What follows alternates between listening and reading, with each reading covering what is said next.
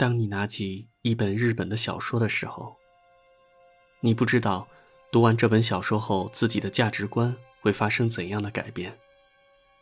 作家们肆意描写着性、谋杀、毒品以及病态的心，而这些真实存在的，我们故意说服自己去忽视的细节，往往在一衣带水的文字里得到赤裸裸的暴露。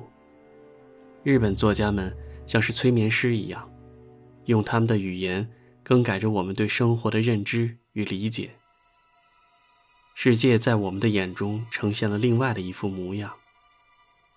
它不光是美好的，它还掺杂着血淋淋的罪恶。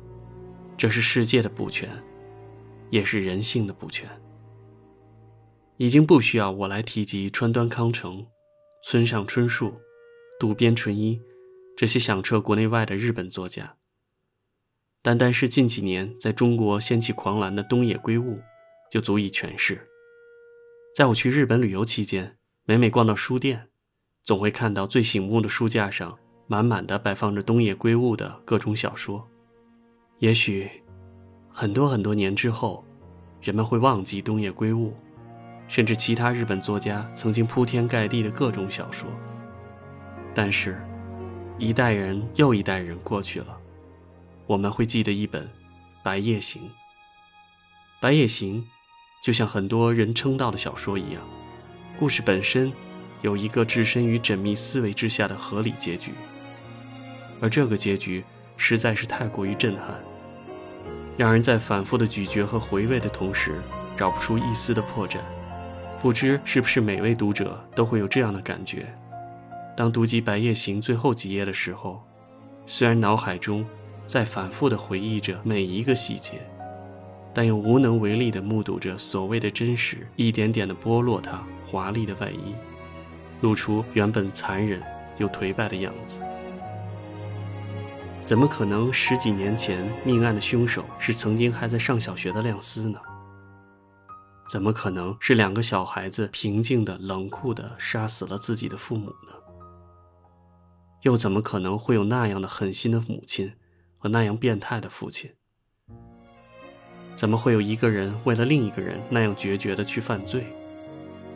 怎么会有那样的爱情，在罪恶的笼罩下奄奄一息的活着？怎么会有那样的人从孩提时期就放弃了追寻阳光的权利，而背负起一生的黑色？怎么会有这样的人踏着淋漓的鲜血，一步一步的越走越高？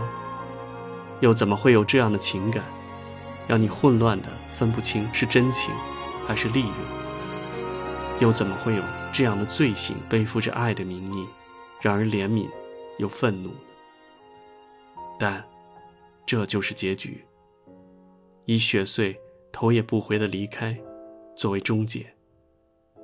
我很庆幸没有看过林濑遥版日剧《白夜行》，因为他善意的将整个结局篡改成一个符合大众心理承受能力的结局。但是很遗憾，正是因为书中的结局里雪穗走的是那么的决然，那么的毫无留恋。才使得整部书拥有了让人震撼的力量。这个结尾就像是一个冰冷的句号。相比较于一整本精心编制的谜题而言，雪穗的冷酷显得充满了自相矛盾的瑕疵与破绽。我们不再确定亮司放弃了活着的权利所守望的爱情是否真的存在过，但是那句雪穗曾经的那句：“我的天空里没有太阳。”总是黑夜，但并不暗，因为有东西代替了太阳。虽然没有太阳那么明亮，但对我来说已经足够。凭借着这份光，我便能把黑夜当成白天。我从来就没有太阳，所以不怕失去。以及代表了雪虽亮司两人名字的 R and Y，仿佛都在隐隐地留给我们一丝念想，一丝希望。他爱着她，而他也爱着他。也许这也正是亮司赖以生存的一米阳光，但是他还是死了，死在他面前，而他笑容依旧的说着：“我不认识他，走得彻底，再也不曾回头。”东野圭吾的小说打碎了这层温情的外壳，也许现实就是，他爱着她，而他却不曾爱过。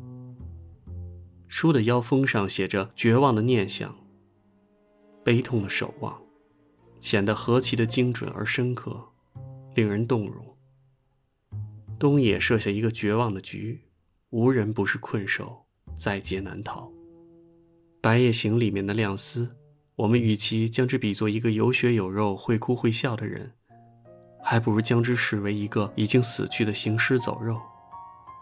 从目睹父亲变态的丑行开始，从他举起剪纸刀的时候开始，这个孩子已经放弃了生存在阳光下的权利。在高良健武的身上，我们看到了各种自弃式的暗淡，但这份阴暗并不仅仅是由一副呆滞的面孔就可以表现出来的。屏幕上的亮丝不会笑。甚至连冷笑仿佛都不曾出现在他的脸上，但是观者却能从亮丝的脸上读出一种厌世的讽刺。这是高良健武所表现出来的。他不会让我们察觉角色本身的悲欢，但是当故事不断的伸展延伸，当真相不断的浮出水面，当各种细节渐渐的指向他的时候，人们依然不愿意相信。这个太过充满孤独意味的少年，是所有罪恶的执行者。高梁建吾总会展现出一种超脱于现实之外的表情，那绝对不是呆板木正，而是太过的平静漠然，无法看透他的想法。亮司这个角色非常像是雪穗掌控下的杀手，他不需要去判断事情的对错的去杀人，但是他又和杀手不同。因为他的服从和决绝，甚至对雪穗的保护，没有任何的回报。但是在不断的用罪恶染黑自己的同时，亮司也必然是在不断的质疑着自己。在道德与情感之间煎熬辗转，随着一次次的服从与执行，亮司的双手依然沾满洗不掉的血污，他已然无处回头。这份痛苦的自责。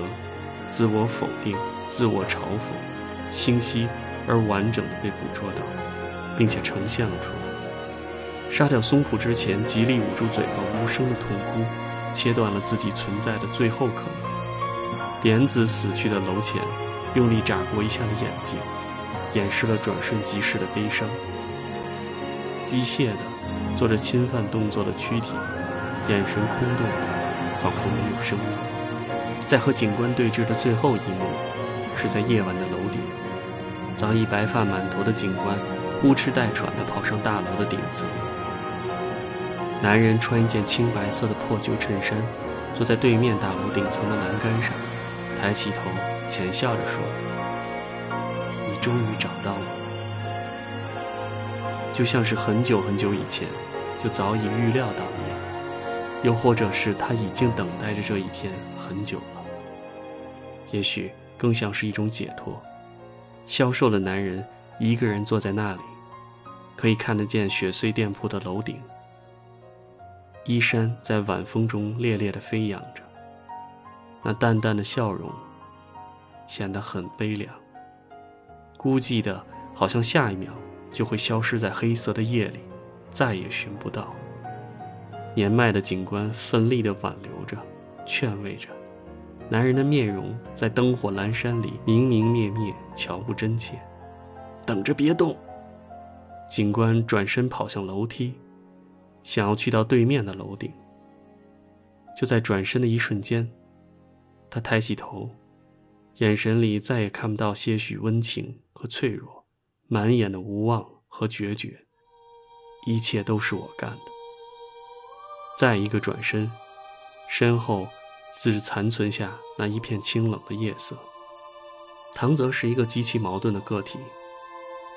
她本身是一个幼年因为母亲不管不顾而遭到性骚扰的女孩，而被亮司救出来后，凭借着自己的巧言而被名门贵妇收养，一步一步利用身边的人而有计划的向着自己想要生活走去的女人。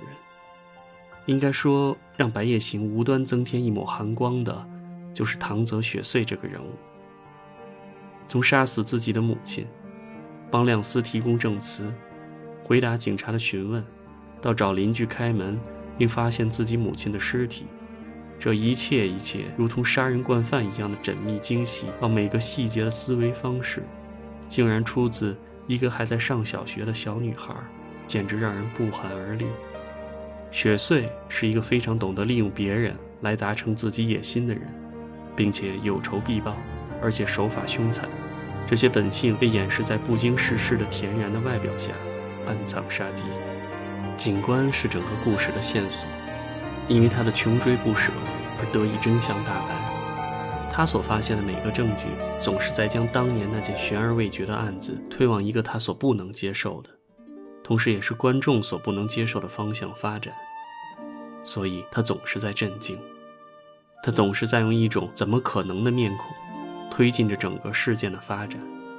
他所追寻的真相，是要亲手把罪名放置在一个他曾经审讯过的、生活在暗无天日的恐惧中的少年身上。他所渴望得知的事实，是要把这个冷酷的诡计归功于一个。他曾经以为单纯可爱的、纯洁无辜的少女身上。也许整个片子里面，最悲情的角色该属于传阅大叔，因为他所诠释的是一个目睹着人性是如何丑陋的、扭曲的观者。于是最后的最后，警官再也无法保持这象征希望的那抹微笑，他只能抱着亮丝冰冷而残缺的身体，哭得心酸而悲哀。亮丝和雪穗的笑容。绽放在美好的儿时生活中，直到亮司看到自己的爸爸牵走雪穗走往一个废旧的大楼时，此时小男孩眼中的焦虑和不安表现得非常生动。亮司杀死了自己的父亲，男孩颤抖的双手保持着攥着剪刀的姿势，满眼的恐慌和不敢相信。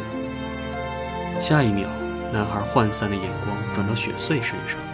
他拼命地拉起雪穗的手，把他推出大楼的门外，然后一点点地合上了大门。雪穗努力地想要让他和自己一起离开这里，但是男孩摇摇头，依然慢慢地合上了门，就像是一个缓缓许下的承诺一样。从此，他把自己隐藏在见不得人的黑暗里。小男孩饰演的亮司在合上门后，一边哭着，用水桶堵住大门。一边哭着，为自己用刀刺到但却仍剩下一口气的父亲终结了生命，系好了腰带。小男孩把一切的开始演出了一个成人演员才能表现的绝望。深川导演没有像电视剧那样强制性的改变了原著，而是顺从着东野圭吾的意图而铺陈给观众一个开放性的结局。那爱情是否存在过，已经不再重要。导演只是想用他的方式来解读《白夜行》的真谛，只希望能手牵手在太阳下散步。同源亮司如是说：“我的天空里没有太阳，总是黑夜，但并不暗，因为有东西代替了太阳。虽然没有太阳那么明亮，但对我来说已经足够。”凭借着这份光，我便能把黑夜当成白天。我从来就没有太阳，所以不怕失去。唐泽雪惠如是说。